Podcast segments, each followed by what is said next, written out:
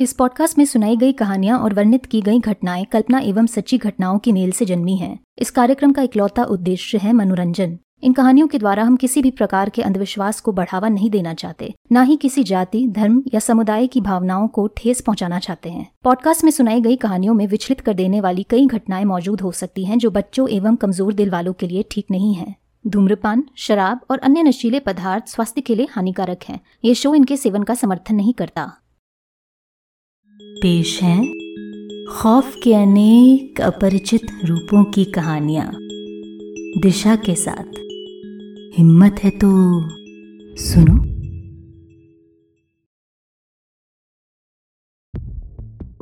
ऐसी कई जगहें हैं इस दुनिया में जिनकी मान्यता दूर दूर तक फैली है। अब यही मान्यता अच्छे कर्मों की वजह से हो सकती है या ये हो सकती है कोई बैड रेप्यूटेशन का नतीजा।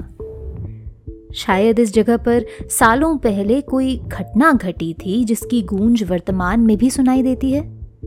या शायद यहाँ की प्राकृतिक बनावट में ही ऐसा कुछ है जो यहाँ किसी अनकही, अनसुनी शक्ति के होने का एहसास कराती है, जो यहाँ चल रही हवाओं को एक आवाज़ सी देती है जिसे सुनकर हमारे अंदर एक कपकपी सी छूट जाती है? ऐसी ही एक जगह की कहानी लेकर आई हूँ मैं आज। दो हिस्सों में बटी ये कहानी ले जाएगी। आपको एक ऐसी जगह जो बस कुछ साल ही टूरिस्ट के लिए खुली होने के बावजूद मानो रातों रात ही देश विदेश में अपना नाम कमा चुकी है।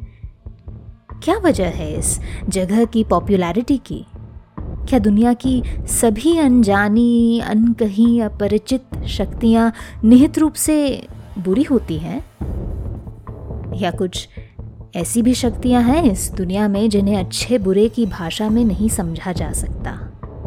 ऐसी शक्तियाँ जो इस दुनिया के नियमों से इतनी दूर हैं कि हम चाहकर भी इन्हें इंसानी समझ के ढांचे में नहीं ढाल सकते। हम इन्हीं क्वेश्चंस के आंसर्स को ढूँढने की कोशिश करेंगे आज की इस कहानी में। गाइड पार्ट वन लेखक और आवाज़ दिशा।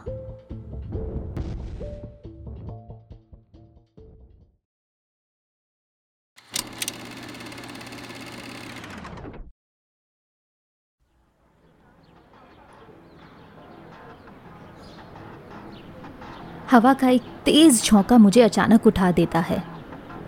फलके झपकाते हुए मैं अगल बगल देखती हूँ। पता लगाने की कोशिश करती हूँ कि मैं आखिर हूँ कहाँ। छंद बेचैन पलों के लिए मुझे कुछ याद नहीं आता। चारों ओर लोगों की भीड़ जमा है। रंग बिरंगे कपड़े और हवा में घुली अलग अलग भाषाओं और बोलियों की फुसफुसाहटें। दिन दोपहरी इस भीड़ में खोई मैं अपने आप पर काबू पाना मुश्किल महसूस कर रही हूँ। मेरा दिल तेज़ी से ऐसे धड़क रहा, मानो बस अभी उछल कर जीप पर बैठ आएगा। It's a sensation I am quite familiar with पेट में वो दबी दबी सी, मीठे दर्द वाली गुदगुदाहट जो कुछ ही देर में छाती पर भार डाल मेरा सांस लेना मुश्किल कर देगी। ये अक्सर मेरे लिए आने वाले पैनिक अटैक की निशानी होती है। और मुझे डर है इस भीड़ में खोई मैं शायद उसे अभी हैंडल ना कर पाऊँ। मैं झटके से उठकर लोगों की खचखचाहट से कुछ दूर एक ऐसे कोने में आकर खड़ी हो जाती हूँ, जहाँ से खंडर की शुरुआत में बने वो लोहे के गेट्स साफ़ दिखाई दे रहे हैं। हाँ खंडर। राइट। मुझे कुछ याद आता है। यादों की अलग अलग तस्वीरों समेत मेरी साँसें भी थोड़ी गहराने लग जाती हैं। मन की आँखों में कुछ मंजर रेगिस्तान के बीच किसी छल्लावे की तरह झलकने लग जाते हैं। कॉलेज ख़त्म होते ही लिया गया ये cross country trip. Last minute plans change कर यहाँ इस खंडर की ओर आने का डिसीज़न। जून की गर्मी में इस रेगिस्तानी इलाके के बीचों बीच वीकेंड का स्टे अपना ध्यान इस तरह केंद्रित कर मेरी धड़कनें थोड़ी धीमी होने लगती हैं। मैं नाक से अंदर सांस खींच उसे कुछ देर पकड़े रखती हूँ और फिर मन में गिनती करते करते उसे होठों से धीरे धीरे छोड़ती हूँ। कुछ दस पंद्रह बार ऐसा करने के बाद I can feel calmness washing over me at last एक ऐसी कामनेस जिसे मैंने पिछले कुछ महीनों में पहली बार इसी जगह आकर महसूस किया है। जैसे मेरे मन के अंदर अचानक कोई बत्ती जल गई हो, मेरी आँखों के सामने झलकती है एक तस्वीर उस चेहरे की। तीखे, नयन नक्श और होठों पर खिली एक मुस्कुराहट जो मानो दुनिया के सारे राज छिपाए बैठी हो। धक्का सा ज़रूर लगता है मुझे। वो तस्वीर मन की आँखों में किसी जंप की तरह उभरती हुई। पर मेरी साँसें दोबारा नहीं चढ़ती। मेरी धड़कनें अब पूरी तरह से शांत हो चुकी हैं। इस बात के बावजूद कि मन में उभर रही पिछले कुछ घंटों की वो दिल दहला देने वाली तस्वीरें अब मुझे अंदर ही अंदर झंझोड़ने लगी हैं। मैं बिना सोचे आगे बढ़ जाती हूँ। किसी ऐसे स्पॉट की तलाश में जहाँ से मुझे आसमान साफ़ दिखाई दे सकेगा। सुविनियर शॉप से बस कुछ ही कदम दूर एक पगडंडी है, जिस पर चलकर कुछ ऊंचाई पाई जा सकती है और पूरे इलाके का आसानी से मुआयना किया जा सकता है। मैं बिना वक्त ज़ाया करे उस ओर भागने लगती हूँ और सड़क की चरम सीमा तक पहुँचते ही उत्तरी दिशा की ओर अपनी नज़रें दौड़ाती हूँ। मैं नहीं जानती मैं क्या ढूंढ रही हूँ, पर आसमान पर बादलों से बने उस पैटर्न को देखकर मेरे मन में चुभ रहे पजल के बिखरे टुकड़े आसानी से जुड़कर एक चित्र बनाते हैं। खंडरों के बीचों बीच छिपी उस बाउली के ठीक ऊपर बादल एक घेरा सा बना चुके हैं। मानो नीचे मौजूद इमारत को श्रद्धांजलि सी दे रहे हों।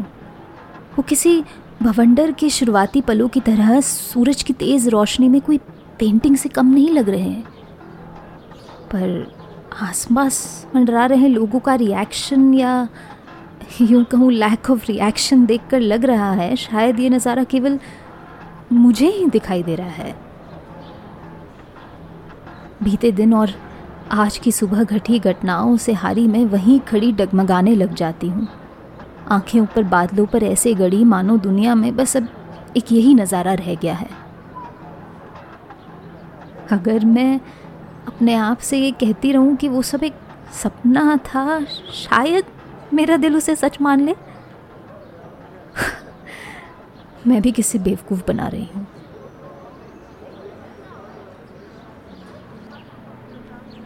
यहीं से तो शुरुआत हुई थी इस कहानी की।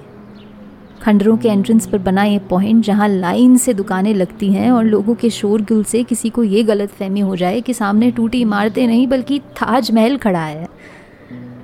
पर ये प्राचीन शहर बेशक दुनिया का अजूबा नहीं था, लेकिन इसके चमत्कारी किस्से मुझे यहाँ तक ज़रूर खींच लाए थे। कॉलेज ख़त्म होने के बाद मैं कुछ खो सी गई थी। आखिरी कुछ सेमेस्टर्स में परिवार पर आई मुसीबतों के कारण मेरी मेंटल हेल्थ ने दम तोड़ दिया था। और कैसे भी करके अपनी पढ़ाई पूरी करने के बाद मैंने अपने मन की खाँव भरने का फ़ैसला लिया। अपने थेरेपिस्ट से बात कर और उनसे थोड़ा इनक्रेजमेंट लेकर मैंने पूरी कंट्री का ये सोलो ट्रिप प्लान किया। और निकल पड़ी एक सूटकेस लिए अपनी निजी मामलों की घुटन से दूर। मुझे पता था कि अगर मैंने अपने डर को हराना था तो मेरे पास उसका सामना करने के अलावा और कोई ऑप्शन नहीं था। हिम्मत थी तो नहीं, पर दिल में जुनून ज़रूर था अपनी वीकनेसेस को मात देकर अपनी लाइफ को दोबारा ट्रैक पर लाने का। कल सुबह ही तो पहुँची थी मैं यहाँ, और सफ़र की थकान के बावजूद निकल पड़ी थी मैं इन खंडरों का जायज़ा लेने। कैब में बैठे बैठे ही इस जगह से लगभग एक घंटा दूर मुझे अपने अंदर एक ऐसी शांति महसूस होने लग गई थी, जिसे हासिल करने के लिए मैं पिछले कुछ महीने तरस गई थी। नॉर्मली कांस्टेंट एंग्जाइटी के चलते मुझे हमेशा ऐसा फील होता है, मानो मेरा पेट खराब है या गले में कुछ चकड़न जैसी है जो मेरा सांस लेना मुश्किल कर रही है। पर कल कैब में मुझे ऐसा कुछ महसूस नहीं हुआ। ऐसे में यहाँ पहुँचते पहुँचते आई वॉज़ कन्विंस्ड कि ये शायद मेरी ज़िंदगी का पहला सही डिसीज़न था। I was on cloud nine even though thanks to my anxiety and overthinking मैं इस सडन कामनेस को भी डाउट कर रही थी। वो क्या है ना? पुरानी आदतें आसानी से छूटती नहीं हैं। खैर, मैं इन खंडरों से बस पाँच मिनट दूर एक गेस्ट हाउस पहुँची और एक कप चाय पीकर निकल पड़ी, जगह एक्सप्लोर करने के लिए। I hadn't felt this excited in a while और अपने अंदर इन फीलिंग्स को दोबारा महसूस करके I was beginning to think मैं कोई भी हर्डल क्रॉस करने के लिए तैयार थी। और फिर मुझे भीड़ में उसकी आवाज़ सुनाई दी। दो दिन का टूर और कोई यहाँ ऑफ़र नहीं कर सकता आपको। इतना बता दें कि हमें सरकार के बैरिकेड्स भी नहीं रोक सकते। चलते चलते मेरे कदमों ने राह बदली और उस आवाज़ की ओर बिना मेरी मर्ज़ी के बढ़ने लगे। पता नहीं क्या हो गया था मुझे उस एक पल में। I was hypnotised by this voice and these words मुझे कोई मुश्किल नहीं हुई उसे भीड़ में ढूँढने में। विद इन सेकेंड्स मेरी नज़रें उन गहरी नीली आँखों से मिल चुकी थी। आँखें जो एक तीखे नयन नक्शों वाले चेहरे पर फ्लडलाइट्स की तरह चमक रही थी। गले में कुछ साँसें अटकी मेरी और कदम लड़खड़ा कर रुके तो कुछ पाँच से छः लोगों के बीच जो मेरी ही तरह उस गाइड के आगे घेरा बनाकर उससे एकटक देखे जा रहे थे। आइए आइए। आप ही का इंतज़ार था बस। गाइड ने मुझे ऐसे वेलकम करते हुए कहा मानो हमारी सालों की जान पहचान थी। हम हमारे साथियों को बस यही बता रहे थे कैसे हम यहाँ तरीके से काम करते हैं। इन खंडरों की खासियत ही इनकी कहानी ही तो है। इनका इतिहास। उसे ही तरीके से नहीं जाना तो इस शहर का क्या लुफ्त उठाया? हुँ? क्या कहते हैं? मैंने उस आदमी को बड़ी ही ऑकवर्ड सी स्माइल दी।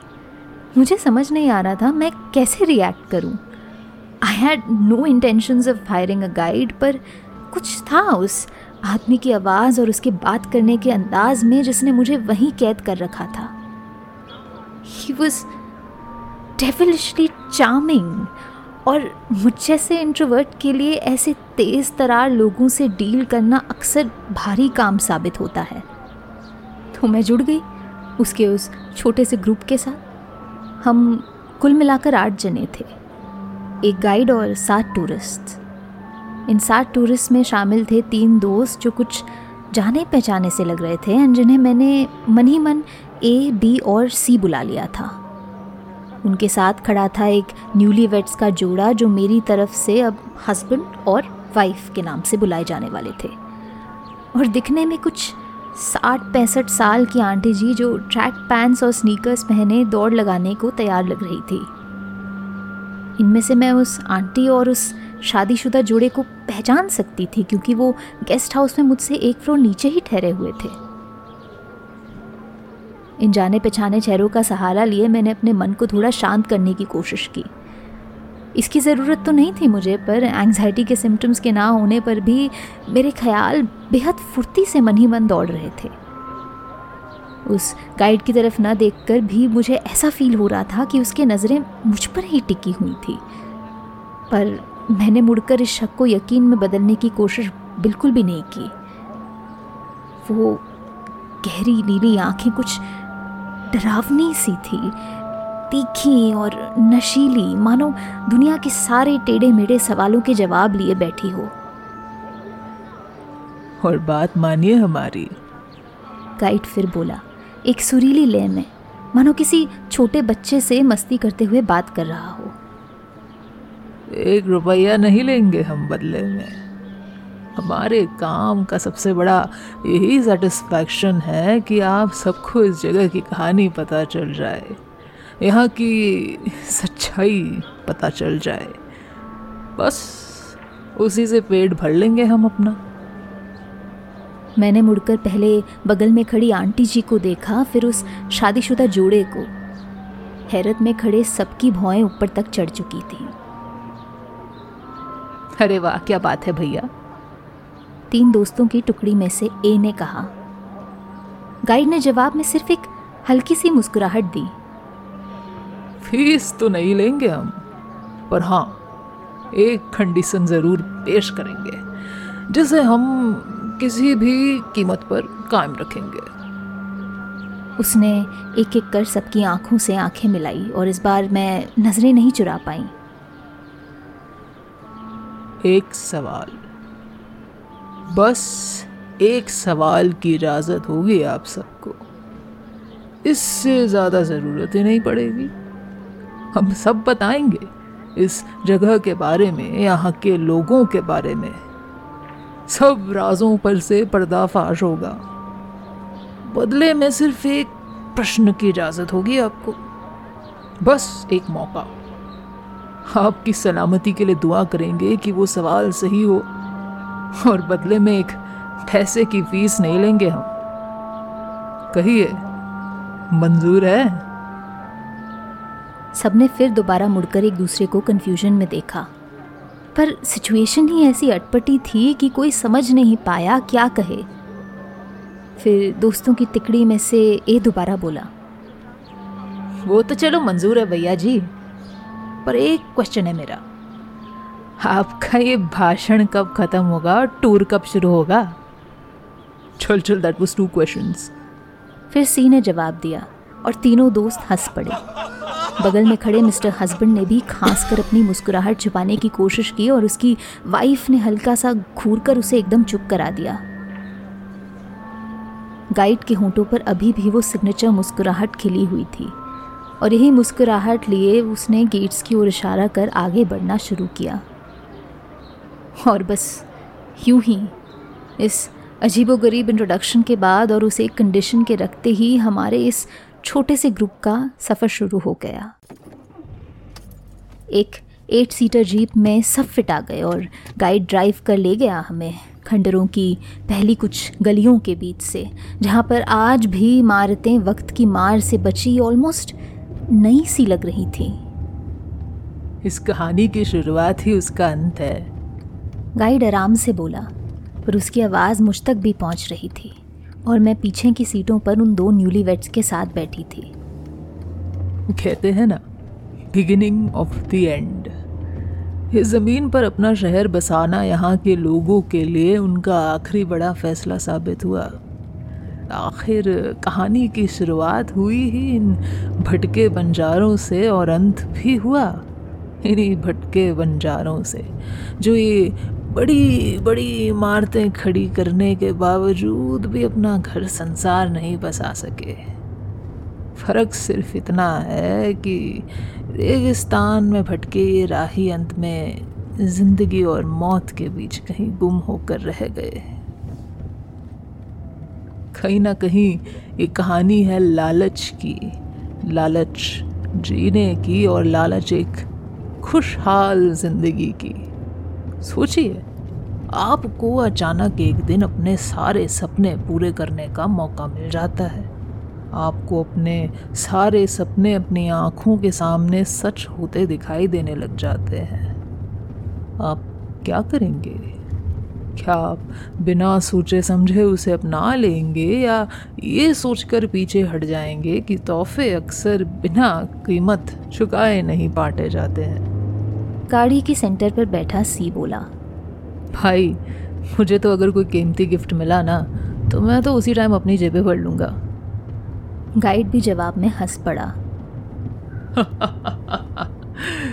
बेशक इंसानों की यही तो खासियत है।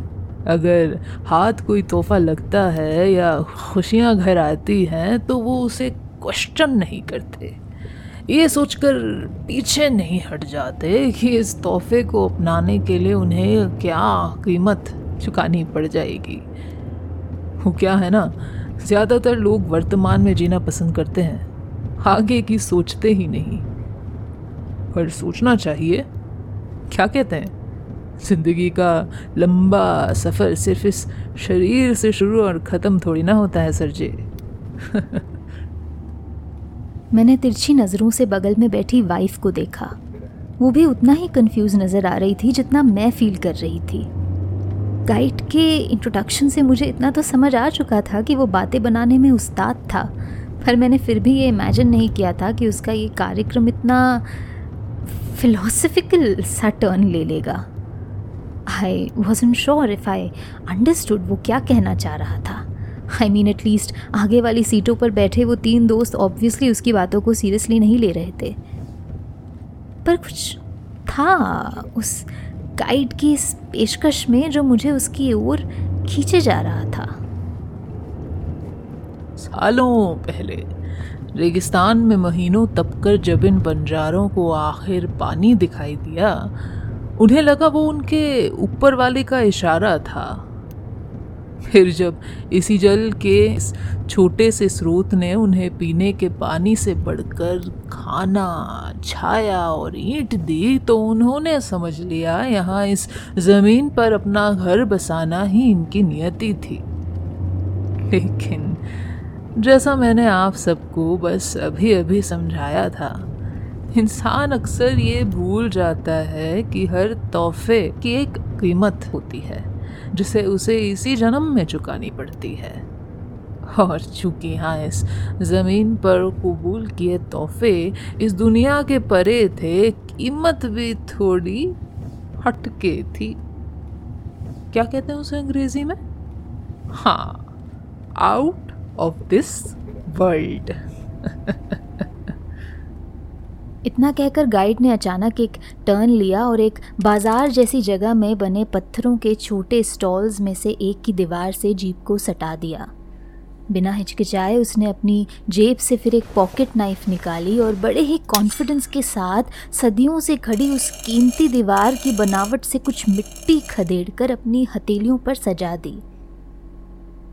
जरा धैर्य रखना और गौर से देखना। उसने पीछे मुड़कर अपनी हथेली आगे बढ़ाते हुए कहा, ताकि जीप में बैठा हर कोई उसे आसानी से देख पाए। कुछ तीन से चार मिनट सब उस मिट्टी पर अपनी नज़रें गड़ाए बैठे रहे।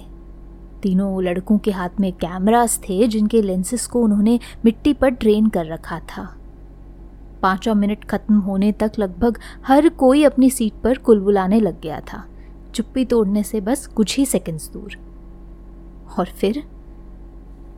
गाइड की हथेलियों पर बिखरे वो लाल पीले मिट्टी के दाने हवा में ऐसे घुलकर मिलने लगे मानो उबलते पानी से उभर रही भाप हो। पैसेंजर सीट पर बैठा ए अपने कैमरा के लेंस को हड़बड़ाहट में एडजस्ट करते हुए बोला। मिडिल सीट पर सी और बी के साथ बैठी आंटी जी भी आगे झुककर बोली इनक्रेडिबल और मुझे लगा ये पूरी जगह सैंडस्टोन से बनी है। हस्बैंड ने हैरानी में कहा क्यों गाइड भैया? किस मिट्टी का बना है ये सब? मेरी नज़र रियरव्यू मिरर पर ही थी जब मैंने गाइड को अपनी आँखें कुछ पलों के लिए बंद करते देखा। ही लुक्ड ऑलमोस्ट डिसअपॉइंटेड जब उसने दोबारा उन्हें खोलकर जवाब दिया उसके चेहरे पर वो रहस्य में मुस्कुराहट फिर से खिल उठी थी। विज्ञान आज तक पता नहीं लगा पाया है सर जी। इस पत्थर के बारे में। इसका कोई नाम नहीं।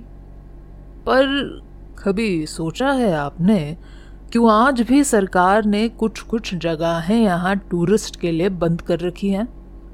आज भी आते रहते हैं यहाँ एक्सपर्ट्स देश विदेश से जाँच पड़ताल करने। खुद ही सोचिए ना सर जी, दिखने में ये पत्थर आम है, पर अब तक इस जगह की नींव बनाए रखी है इसने। हज़ारों साल पुराना है ये खंडर प्राचीन मिस्र से भी पुराना। कोई नहीं जान सका किस मिट्टी का बना है आखिर। हम पूछते हैं क्या मिट्टी का बना भी है या नहीं? तो आप कहना क्या चाहते हैं भैया? बी ने गाइड को उकसाते हुए कहा। क्या ये पत्थर पानी का बना है? गाइड कुछ सेकंड्स चुप रहा और उसके चेहरे पर ऐसा कोई एक्सप्रेशन नहीं था जो ये बता सके वो क्या सोच रहा था या क्या फील कर रहा था। फिर सर हिलाते हुए वो बोला, पानी आखिर है क्या? एक चमत्कार ही तो है। पानी इस धरती को जीवन देता है, हमें ज़िंदा रखता है। हमारे शरीर भी तो पानी से ही बने हैं, सर जी। सभी प्राचीन सभ्यताएँ नदियों के इर्द गिर्द ही बनाई गई थी। तो फिर ये शहर कैसे अलग हुआ? कहना हम ये चाहते हैं, सर जी और मैडम जी, कि ढांचा चाहे इंसान का हो या इमारत का, सब ज़िंदगी नाम के ही इत्र से बनता है। इस भौतिक दुनिया, यानी फ़िज़िकल वर्ल्ड में बस हमारे बाहरी शरीर ही हम सबके बीच फ़र्क पैदा करते हैं। एक ऐसा फ़र्क जो बस आँखों की देखा देखी तक ही सीमित है। हमारे अंदर जो है, हमारी जो रूह है, वही जीवन की शुरुआत और उसका अंत है। हम इसी रूह से बनते हैं और इसी रूह से जुड़ना हमारी नियति है। सन्नाटा। बी ने जवाब में बस अपनी भौहें चढ़ाकर गाइड को देखा, जैसे उसे जता रहा हो कि उसकी बातों पर जरा भी विश्वास नहीं कर रहा था वो। जब गाड़ी दोबारा स्टार्ट होकर गली से बाहर निकलने की तैयारी करने लगी, बी ने फटाफट हाथ आगे बढ़ाकर दीवार से कुछ मिट्टी अपने लिए खदेड़ ली। क्योंकि वो ठीक मेरे आगे वाली सीट पर बैठा था, मैं आसानी से आगे झुककर उसकी हथेली देख सकती थी। करीब दस मिनट बैठा रहा वो, उस मिट्टी को पकड़े और मिडिल और बैक सीट्स पर बैठे हर किसी की नज़र उस पर टिकी हुई थी। अनफॉर्चुनेटली कुछ हुआ नहीं। बी और सी ने एक दूसरे को देखकर अपने फ़ोन्स पर कुछ नोट्स टाइप किए और उनकी ये हरकतें देखकर मुझे कुछ याद आने लगा। आई वॉज़ श्योर मैंने इनकी वीडियोस कभी यूट्यूब पर देखी थी इन तीन अजूबों की। एमेटर पैरानॉर्मल इन्वेस्टिगेटर्स थे तीनों इंडिया का कोना कोना छानकर सो कॉल्ड हॉन्टेड लोकेशंस पर फिल्मिंग किया करते थे सुपर इवेंट्स के बारे में एविडेंस इकट्ठा करने के लिए इनफैक्ट वो पहले भी यहाँ आकर एक वायरल वीडियो बना चुके थे और इसी वीडियो को मैंने कभी चलते चलते देख लिया था क्योंकि मुझे इनकी शक्लें वहीं से याद थी it was really no surprise कि वो यहाँ दोबारा पहुँच गए थे इन प्राचीन खंडरों में, जो केवल दो साल टूरिस्ट के लिए खुले होने के बावजूद पूरी दुनिया भर में अपना नाम कमा चुके थे। कुछ था यहाँ की हवा में। जो कोई यहाँ के सो कॉल्ड मिरिकल्स चक्कर लौटता था, वो इस जगह के ऐसे गुणगान गाने लगता था। मानो ये कोई हिस्टोरिकल साइट नहीं, बल्कि कोई तीर्थ स्थान था। ये चमत्कारी किस्से सुनकर ही तो मैं यहाँ आने के लिए राज़ी हुई थी। और गाइड की बातें सुनकर और उसकी मिट्टी को हवा में घुलाने वाली ट्रिक देखकर इतना तो समझ आ रहा था कि बेशक ये सब कुछ स्क्रिप्टेड था। पर यहाँ का माहौल ज़रूर अपनी रेप्यूटेशन के हिसाब से एकदम फिट था। मैं भी किसको कन्विंस करने की कोशिश कर रही थी। मेरे अंदर वो एंजाइटी के सिम्टम्स का अचानक से ना होना ही सबसे बड़ा सबूत था। पर इस बात को एक्सेप्ट करने का मतलब था सुपर में बिलीव करना। And I don't think I was ready for that कहानियाँ सुनकर दिल में फैंटसीज बनाना एक बात होती है और अपने सामने चमत्कार होते देखना और उसे रैशनली एक्सप्लेन कर पाना दूसरी। पर मैं जहाँ कहीं भी देखती मुझे हर जगह इस बात का सबूत नज़र आता कि ये खंडर किसी पुरानी सभ्यता के कंकाल से बढ़कर थे। जहाँ कहीं भी नज़रें दौड़ती, वहाँ इस प्राचीन शहर के खुशहाल अस्तित्व की एक झलक नज़र आती। दीवारों पर बनी सुंदर नक्काशियाँ, लाइन से बिछी सड़कें और मकान जो पुराने ज़माने के किसी सरकारी ऑर्गेनाइजेशन के होने का एहसास करा रही थी, हर थोड़ी दूरी पर लगे बोर्ड्स जो टूरिस्ट को बता रहे थे कि सालों पहले यहाँ हर एक किलोमीटर पर बड़े बड़े बागीचे खिला करते थे। रेगिस्तान के बीच हर किस्म के फल फूल से भरे। और सड़कों पर बिछे किसी पुराने पर एडवांस ड्रेनेज सिस्टम की निशानियाँ जो बता रही थी कि इस भंजर ज़मीन पर भी पानी की कभी कोई कमी महसूस नहीं की गई थी। बस यही तो दिक्कत थी। Everything seemed perfect too perfect तो फिर यहाँ के लोग ऐसी परफेक्ट ज़िंदगी पीछे छोड़कर अचानक रातों रात कैसे और कहाँ गायब हो गए? क्योंकि यही तो था, इस शहर का सबसे बड़ा रहस्य। यहाँ के लोग सालों पहले की एक रात अचानक अपना घर संसार छोड़ कहीं चले गए और फिर वापस कभी दिखाई नहीं दिए। जब गाड़ी आगे एक चौराहे जैसी जगह पर आकर रुकी, हमें उतरकर मिट्टी के बने घरों, दुकानों और अन्य इमारतों को और करीब से देखने का मौका मिला। मैं फट से एक टूटी पर आज भी खड़ी दीवार पर बनी आकृतियों को देखने के लिए आगे बढ़ी और पीछे मुझे महसूस हुए अपनी ओर आहिस्ता से बढ़ते कुछ कदम। हजम करना मुश्किल है है ना? कैसे इतनी खुशहाल ज़िंदगी को रातों रात ही छोड़ दिया गया था? गाइड ने मानो मेरी मन की बात ही पढ़ ली थी। इस शहर की मिट्टी में एक राज ऐसा दफन नहीं है जिसे मॉडर्न साइंस समझाने की ज़रूरत कर सकता है। देखिए इन पेंटिंग्स को। क्या बताते हैं हमें ये? ये हमें बताते हैं कैसे यहाँ के लोगों ने खुशहाली को इस शहर की नींव बना लिया था।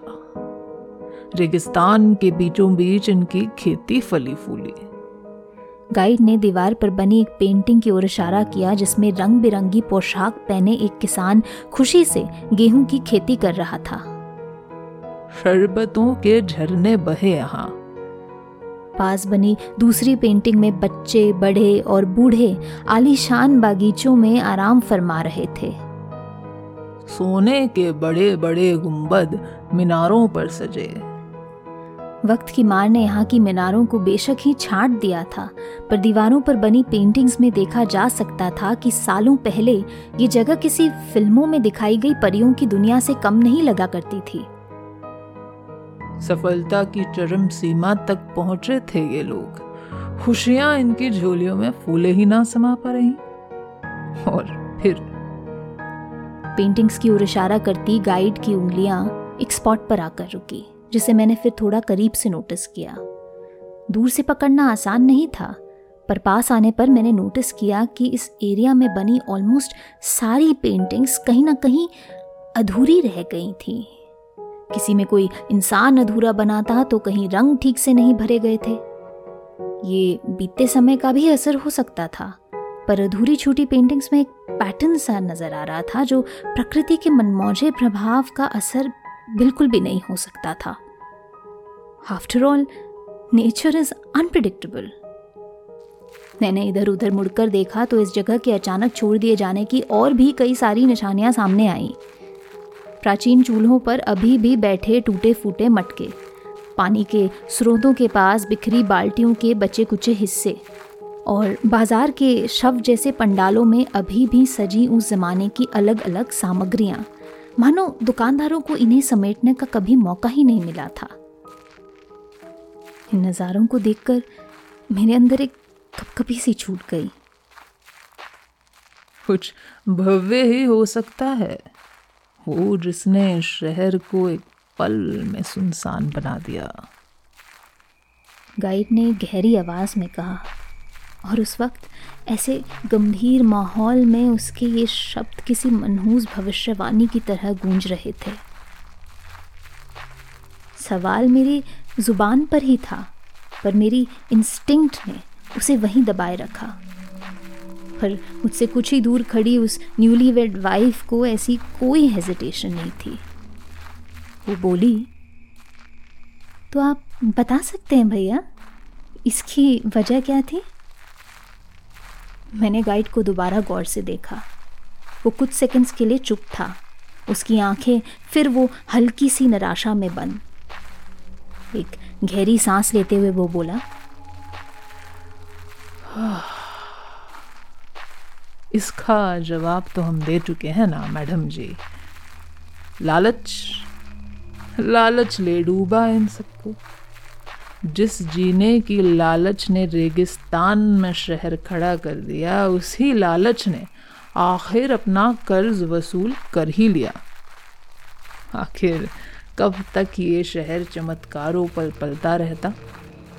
कभी ना कभी तो यहाँ के लोगों को इस बंजर ज़मीन पर स्वर्ग खड़ा करने की कीमत तो चुकानी ही थी। एक और गहरी सांस। और इस लालच के असली रूप से अब हम आपको कल रूबरू कराएँगे टूर के दूसरे भाग में। गाइड का ये ऐलान सुन हम सात टूरिस्ट उसे कंफ्यूजन में देखते रह गए। शायद हम सब उसके वो दो दिन के ट्रिप प्लान के बारे में भूल गए थे। डिसअपॉइंटमेंट में I had half a mind to demand a refund right then and there और फिर मुझे याद आया कि गाइड ने तो हमसे कोई पैसा ही नहीं लिया था। पता नहीं क्या अजीब रट लगाए रखी थी उसने इस दो दिन वाले टूर की। और हम सब बिना कुछ कहे उसे एंटरटेन किए जा रहे थे। ए ने मायूसी जताते हुए थोड़ा प्रोटेस्ट किया और गाइड को आज ही सारे राज खोलने के लिए कन्विंस करने की कोशिश की। पर गाइड की आँखों में एक चमक सी थी। ये किसी से छुपा नहीं है कि इस शहर के लोग रातों रात ही गायब हो गए थे। गाइड पेशेंटली बोला। लगता है यहाँ की हवा चक्कर आप सबको भी बेचैनी सी हो गई है। धैर्य रखिए सर। ज़िंदगी के सबसे बड़े राज यूँ ही आसानी से नहीं खुलते। और ये राज ये राज तो सालों दफन रहा है। अरसों बाद उसे सामने आने का मौका मिल रहा है। तो उसे भी फुर्सत से अपने पंख खोलने का मौका दीजिए। आप ये समझ लो, बदले में वो आप सबको एक मौका और दे रहा है। एक रात और। आप भी लुफ्त उठाइए यहाँ के तोहफों का। फिर जब कल सच जानने का समय आएगा, मुझे उम्मीद है आप सब तैयार होंगे। चलिए। बस इतना कहकर वो जीप की तरफ़ बढ़ने लगा। पागल आदमी है। बी धीमे से अपने दोस्तों को बोला और मैंने मन ही मन हामी भरी। आंटी जी को छोड़ बाकी सब बेहद कंफ्यूज नज़र आ रहे थे, पर किसी के मुँह से एक शब्द तक नहीं निकला। सब जीप की ओर बढ़े और चुपचाप अपनी सीटों पर बैठ गए। Obviously no matter how disappointed या कंफ्यूज वी वर हम में से किसी को भी उस गाइड से आर्ग्यूमेंट करने की इच्छा नहीं थी।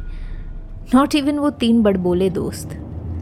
वो तीनों अब पीछे की सीट्स पर साथ बैठ गए थे और कैमराज निकाल चलती गाड़ी में ही शूट कर रहे थे। मैं मिडिल सीट्स पर आंटी जी और वाइफ के साथ बैठी थी। उन ख्यालों और सवालों में डूबी जिन्हें मैं शब्दों में बयां करने से हिचकिचा रही थी। जिन्हें मेरा दिल शब्दों में बयां करने से रोक रहा था। जैसे ही जीप कच्ची सड़कों पर धूल उड़ाते हुए दोबारा गेस्ट हाउसेस की ओर बढ़ने लगी, बगल में बैठी आंटी जी ने मेरी तरफ़ मुड़कर पूछा, पहली दफ़ा आई हो यहाँ? मैंने जवाब में छोटी सी स्माइल दी हाँ जी। तभी और लुकिंग सो लॉस्ट ये मेरा टेंथ टाइम है। अब तक आदत सी हो गई है मुझे यहाँ के रहस्यों की। टेंथ टाइम मैंने हैरानी में पूछा, यूँ तो मैं अनजानों से इतनी आसानी से बातें नहीं छेड़ पाती थी, पर आंटी जी बेहद ही हसमुख किस्म की थी and she made me feel really comfortable aunty ने अपने घुटनों की ओर इशारा किया। मैराथन रनर हुआ करती थी अपने ज़माने में। फिर एक एक्सीडेंट के बाद घुटनों ने जवाब दे दिया। सर्जरी रिस्की थी तो दो साल पहले अपने एक फ्रेंड के कहने पर यहाँ चली आई। कोई उम्मीद नहीं थी बेटा। पर फिर देखो क्या हुआ। दो साल और नौ राउंड ट्रिप्स बाद I am back on the road I had no response aunty ji को देखकर ऐसा लग नहीं रहा था कि वो यूँ ही बात बना रही थी। आफ्टर ऑल मुझे बहुतों ने इस जगह की हीलिंग प्रॉपर्टीज़ के बारे में बताया था। मेरे अंदर उस कॉन्स्टेंट एंजाइटी का ना होना भी तो सबसे बड़ा प्रूफ था। Because yes as a patient of anxiety and panic attacks I had some good days and bad days पर इस तरह अचानक से शरीर में किसी भी सिम्टम का ना होना, कुछ तो गड़बड़ थी। या यूँ कहूँ, कुछ तो अलग था। यहाँ की हवा में। वापसी में मैंने आंटी से और भी खूब सारी बातचीत की। उन्होंने अपना नाम सुपर्णा बताया और बताया कैसे इस जगह की चमत्कारी हवा ने दो साल में ही इन खंडरों का पूरे विश्व भर में नाम कर दिया था। गेस्ट हाउस के साथ साथ अब इस एरिया में आश्रम भी खुलने लग गए थे और आंटी जी ऐसे बहुतों को पर्सनली जानती थी जो यहाँ सेटल होने की प्लानिंग कर रहे थे। उनके मुताबिक गाइड्स ने भी यहाँ हाल ही में ही लोकल गवर्नमेंट के ऑर्डर्स पर काम करना शुरू किया था। Right in time for the international crowd हम गेस्ट हाउस से बस कुछ ही मिनट दूर थे जब मैंने आंटी से आखिर पूछ ही लिया। क्या आपको डर नहीं लगता? यहाँ की मिस्ट्रीज से? आई I मीन mean, कोई भी जाने माने हिस्टोरियंस एंड रिसर्चर्स पता नहीं लगा पाए हैं यहाँ के लोग आखिर गए कहाँ? फिर यहाँ आकर बेटर फील करना, बीमारियों का दूर हो जाना एंड ऑल दीज मिरेकल्स अपनी आवाज़ को मैंने फिर और धीमी करके बोला। और इस गाइड का दावा, आपको क्या लगता है? कोई दम है इसकी बातों में? सुपर्णा आंटी ने मुस्कुराकर अपने कंधे हल्के से उचकाए। इंसानों की पुरानी आदत है बेटा। उन सब राजों से घबरा जाना, जिन्हें वो या तो समझ नहीं सकते या दूसरों को समझा नहीं सकते। कोई भी चीज़ जो हमारे बिलीफ्स को, हमारे नज़रिए को बदलने की ज़रूरत करती है, उससे हम अक्सर डर जाया करते हैं। क्या कहते हैं उसे? हाँ फियर ऑफ़ द अननोन पर मेरा मानना है कि ये दुनिया इस डर और हिचकिचाहट के लिए बहुत बड़ी है। हम चीटी समान भी नहीं हैं इस पूरे ब्रह्मांड के आगे। तो ऐसे में या तो हम अपनी तुच्छता के बारे में सोचकर या तो हेल्पलेस फील कर सकते हैं, या आगे बढ़कर इस बड़ी सी दुनिया में अपनी इस छोटी सी जगह के वजूद को समझने की कोशिश कर सकते हैं। क्या कहती हो?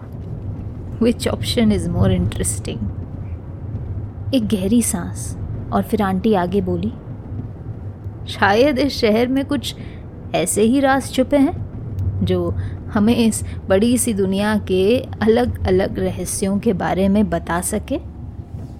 तो ऐसे में डर कैसा? हमें तो उल्टा एक्साइटेड होना चाहिए। तुम खुद नहीं जाना चाहोगी?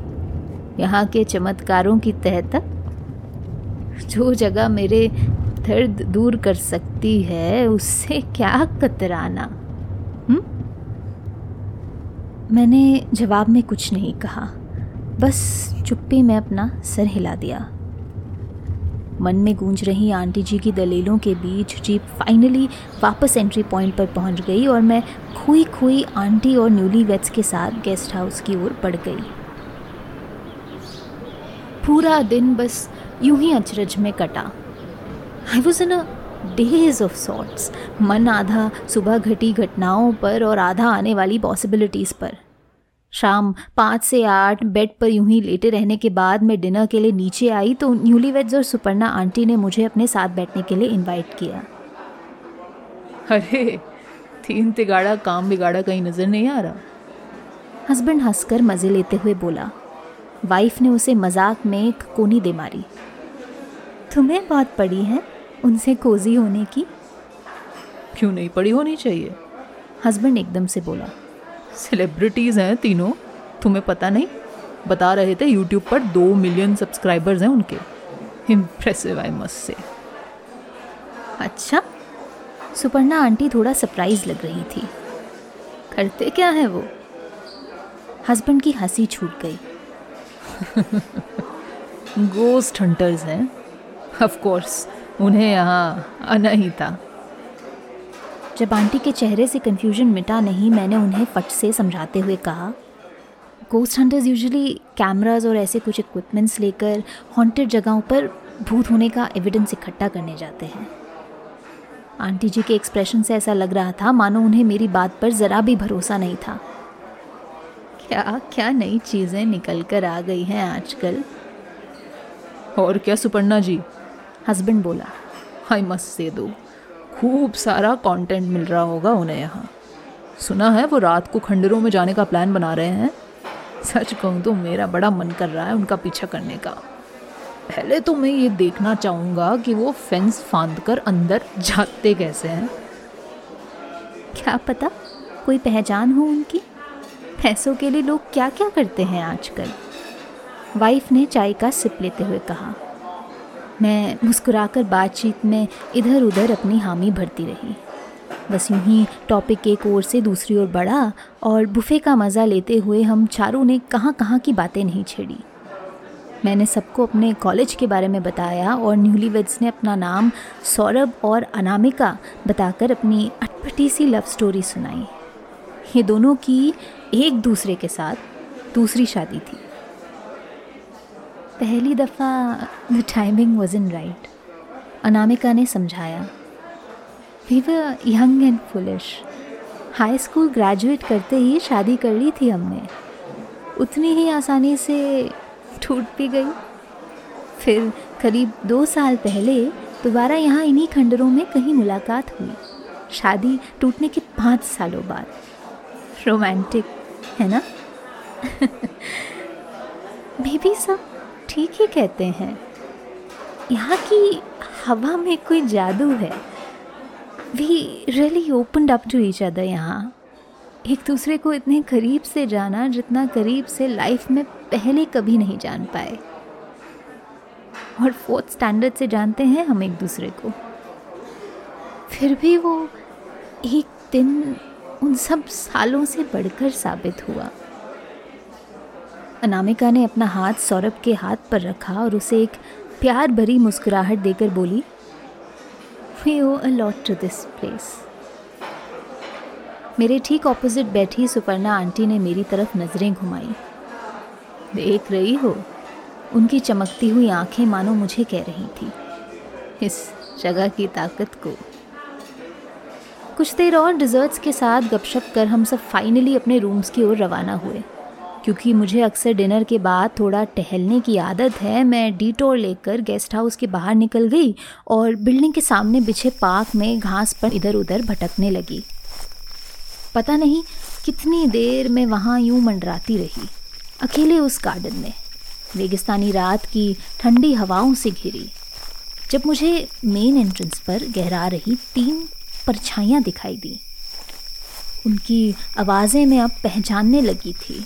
और बिना सोचे मैं एक पेड़ के पीछे जाकर छिप गई। पता नहीं मैंने ऐसा क्यों किया। इट वॉजन लाइक मेरा वहाँ पार्क में होना मना था या मैं कुछ गलत काम कर रही थी, पर मैं अपने आप को रोक भी नहीं पाई। It was an instinctual reaction पेड़ों की घनी छाया से मैंने ए बी और सी को बैग्स लिए बाहर की तरफ़ निकलते हुए देखा। एंड ऑब्वियसली मुझे गेस करने की ज़रूरत नहीं थी कि वो कहाँ के लिए रवाना हो रहे थे। Well I had been surprised to find कि वो हमारे साथ इसी गेस्ट हाउस में ठहरे थे, अब इस बारे में सोचकर ऐसा नहीं लग रहा था कि ये कोई चौंका देने वाली बात थी। It made sense in a weird way हमारी किस्मतों का इस तरह साथ जुड़ जाना। और अब जैसे उन्हें बाहर की तरफ़ जाते हुए देख रही थी मैं, मेरा मन कर रहा था उन्हें फॉलो करने का। पर दिल में हिम्मत नहीं थी। रात आज गहरी चढ़ी थी and there was no way मैं सुनसान खंडरों में तीन अनजान लड़कों का पीछा करने वाली थी। इतनी तो अक्ल थी मुझे। पर मैंने लास्ट मोमेंट तक उन्हें उस कच्ची ग्रेवल वाली सड़क से खंडरों के गेट की ओर जाते हुए देखा। और फिर एक गहरी सांस छोड़कर वापस अपने रूम की तरफ़ बढ़ने की तैयारी कर ही रही थी मैं कि मेरी नज़र ड्राइववे के दूसरे तरफ़ बने बागीचे पर पड़ी। ड्राइववे के दोनों तरफ़ बने गार्डन्स एक दूसरे के मिरर इमेजेस थे। जिस तरीके से एक साइड पेड़ और झाड़ियाँ सजाई गई थी, ठीक उसी पैटर्न में दूसरी तरफ़ भी बिछाई गई थी।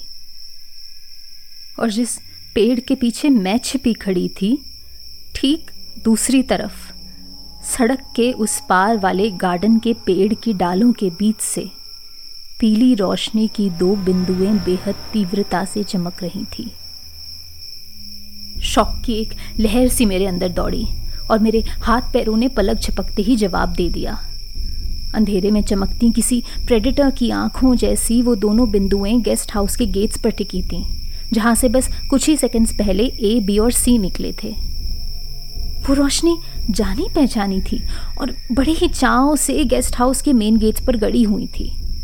गहरी परछाइयों को बिल्ली की आँखों की तरह चीरती, वो एक ऐसे शरीर से जुड़ी थी जिसका अंधेरे में अनुमान लगा पाना मुश्किल था। समझ नहीं आ रहा था शरीर कहाँ खत्म हो रहा था और परछाइयाँ कहाँ शुरू। खालिक जैसी रात के साए से ढका वो धड़ इंसान का था भी या नहीं, ये भी पता लगाना मुश्किल था। पेड़ की डालों में घुला मिला ब्लड अराउंड द एजेस और एक ही पोजीशन में स्टैचू की तरह खड़ा पॉइस्ट फॉर एन अटैक पीली आँखें भी मानो, घंटों पूरे शरीर की तरह एक ही जगह टिकी रहीं। Until they weren't anymore. मानो उन्हें मेरे होने का एहसास हो गया हो, या शायद मुझे फाइनली एक्नॉलेज करने का मन कर गया हो, वो फट से घूमकर एक ही झटके में मुझ पर टिक गई। हाइडिंग स्पॉट्स बी डैम्ड इस बार उनसे नज़रें मिलाने पर मेरी बॉडी अचानक उठ खड़ी हुई। एक झटके में मेरे हाथ पैर फिर काम करने लगे। ऊर्जा मेरे अंदर बिजली की तरह दौड़ती। बिना सोचे, बिना पीछे देखे मैं गेस्ट हाउस की लॉबी की तरफ़ भागने लगी। अपनी सारी जान लगाए। Even when I felt like my lungs were about to burst दिल कानों में इतनी जोरों से धड़क रहा था कि बस अभी किसी भी पल उछलकर बाहर आ जाएगा। और इस हड़बड़ाहट के बीचों बीच भी there was a part of my mind that knew वो पीली आँखें मुझ पर ही गड़ी थी। कि जिस शरीर से वो जुड़ी थी, वो पल के झपकाते ही मुझे दबोच लेने की क्षमता रखता था। लॉबी का चमकीला मार्बल फ्लोर जब मेरे कदमों तले बिछने लगा और रिसेप्शन से आ रही लैम्प्स की रोशनी जब चारों ओर फैले, अंधेरे को चीरने लगी, तब जाकर कहीं मुझे एक नज़र पीछे घुमाने की हिम्मत मिली। पता नहीं क्या सोच रही थी मैं उस वक्त। शायद मुझ पर गड़ी उन आँखों की ही कोई ऐसी शक्ति थी जिसे मैं इनकार नहीं कर पा रही थी। बस एक सेकंड ही मुड़कर देखने की ज़रूरत थी मुझे, और उस एक सेकंड में बागीचे में खड़े उस बड़े से पेड़ की डालों से कुछ लंबा, गहरा और निराकार प्रॉपर्टी का फेंस पार कर खंडरों की तरफ़ कूद गया। मेरे कदम उसके बाद अपने रूम पहुंचकर ही रुके। झट से खिड़की दरवाजे बंद कर मैं बिना कपड़े बदले बेड पर दुबक्कर लेट गई। चद्दर लगभग माथे तक ओढ़ी हुई। ऐसे झटके के बाद यूँ तो मैं हाफ़ हाफ़ कर ऑलमोस्ट अधमरी सी हो जाया करती हूँ, पर अब, पिछले कुछ घंटों की तरह पैनिक का मेरे अंदर नामो निशान तक नहीं था। धड़कने बेशक बेतहाशा दौड़ रही थी मेरी, पर उसके अलावा बदन में एक सिम्टम तक नहीं था। एक पल के लिए मैंने सोचा, मैं सुपर्णा आंटी या सौरभ और अनामिका को जाकर ये बात बता दूँ, पर फिर मैंने मन ही मन पूरी घटना दोहराई और रियलाइज़ किया कि वो कितना रिडिकुलस साउंड कर रही थी। जब मुझे ही अपनी बातें इतनी अटपटी लग रही थी तो दूसरों ने कुछ और कैसे सोचना था? क्या कोई मेरी बातों पर विश्वास कर पाता? बस इसी कश्मकश के चलते मेरी आँख कब लग गई, मुझे पता ही नहीं चला। और फिर, मानो कुछ सेकंड्स बाद ही, दिल में उठ रहे एक अजीब से एहसास के कारण मेरी नींद टूट भी गई। My body was on autopilot एक अजीब से सपने की झलकियाँ अभी भी मन में इधर उधर उछल रही थी। But I couldn't make much sense of them आँखों के सामने कुछ तस्वीरें थी। पेड़ पर बैठी उस चीज़ की। खंडरों पर बनी उन पेंटिंग्स की। और अंधेरे में चमक रही वो गाइड की नीली आँखें जो मुझे हिप्नोटाइज कर रही थी। बिना मेरी मर्ज़ी के मेरे पाँव ज़मीन पर पड़े और ले गए मुझे बेड के ठीक सामने बनी विंडो की तरफ़। उसके पर्दे हल्के से खुले हुए थे और उस गैप के बीच से गेस्ट हाउस का ड्राइववे बड़े ही आसानी से नज़र आ रहा था। जब मैंने फाइनली उन्हें आते देखा I wasn't surprised at all maybe कुछ देर पहले घटी घटनाओं के कारण I had grown numb to shocks but normally ऐसा नज़ारा मेरी साँसें जब्त कर लेता. But of course nothing about my situation was normal anymore guest house से निकले तो थे तीन जने, पर अब गेट से अंदर आ रहा था सिर्फ़ एक. लड़खड़ाता हुआ, मानो पीकर आया हो। उसे संभाले रखा था एक जाने माने शख्स ने, जिसे मैंने दोपहर से कहीं नहीं देखा था। और देखूँगी भी क्यों? He had no business being here गिरता, डगमगाता सा आ रहा था, ए, बी और सी में से कोई एक, और उसे संभाले रखा था हमारे प्यारे गाइड ने। दोनों चुपचाप गेस्ट हाउस की लॉबी की तरफ़ बढ़ रहे थे। और मैं उन्हें खिड़की से एक टक देखे जा रही थी। मन में सवाल ज़रूर उठ रहे थे मेरे, पर उनकी आवाज़ कानों में मेरी धड़कनों की तेज़ गड़गड़ाहट तले कहीं खो गई थी। फिर जब टगमगाते वो दोनों लगभग लॉबी तक पहुँच ही चुके थे और इसी कारण खिड़की के एंगल की वजह से मेरी नज़रों से ऑलमोस्ट ओझल हो चुके थे उस एक आखिरी पल अपने क्लाइंट को संभालते गाइड ने अचानक अपनी मुंडी घुमा, अपनी आँखें ठीक मेरी खिड़की पर केंद्रित कर दी। इस बार न शौक से मेरे हाथ पैर ठंडे पड़े, ना मुझे दौड़कर कहीं दूर भागने की ज़रूरत महसूस हुई। मैं बस वहाँ खिड़की पर खड़ी रही। गाइड की आँखों में आँखें डाले। वही आँखें जिन्होंने कुछ देर पहले पेड़ की डाल से मुझे धर दबोच लिया था। ऑफ़ कोर्स मेरा दिल मुझे उस पल बोला। There was nowhere to hide हमें छिपने या भागने का कोई मौका नहीं मिलने वाला था। जो नियति में लिखा था, वो होकर ही रहना था।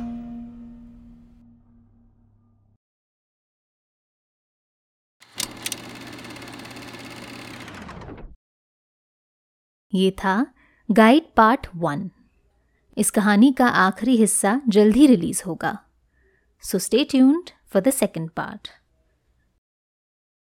आप सुन रहे थे अपरिचित।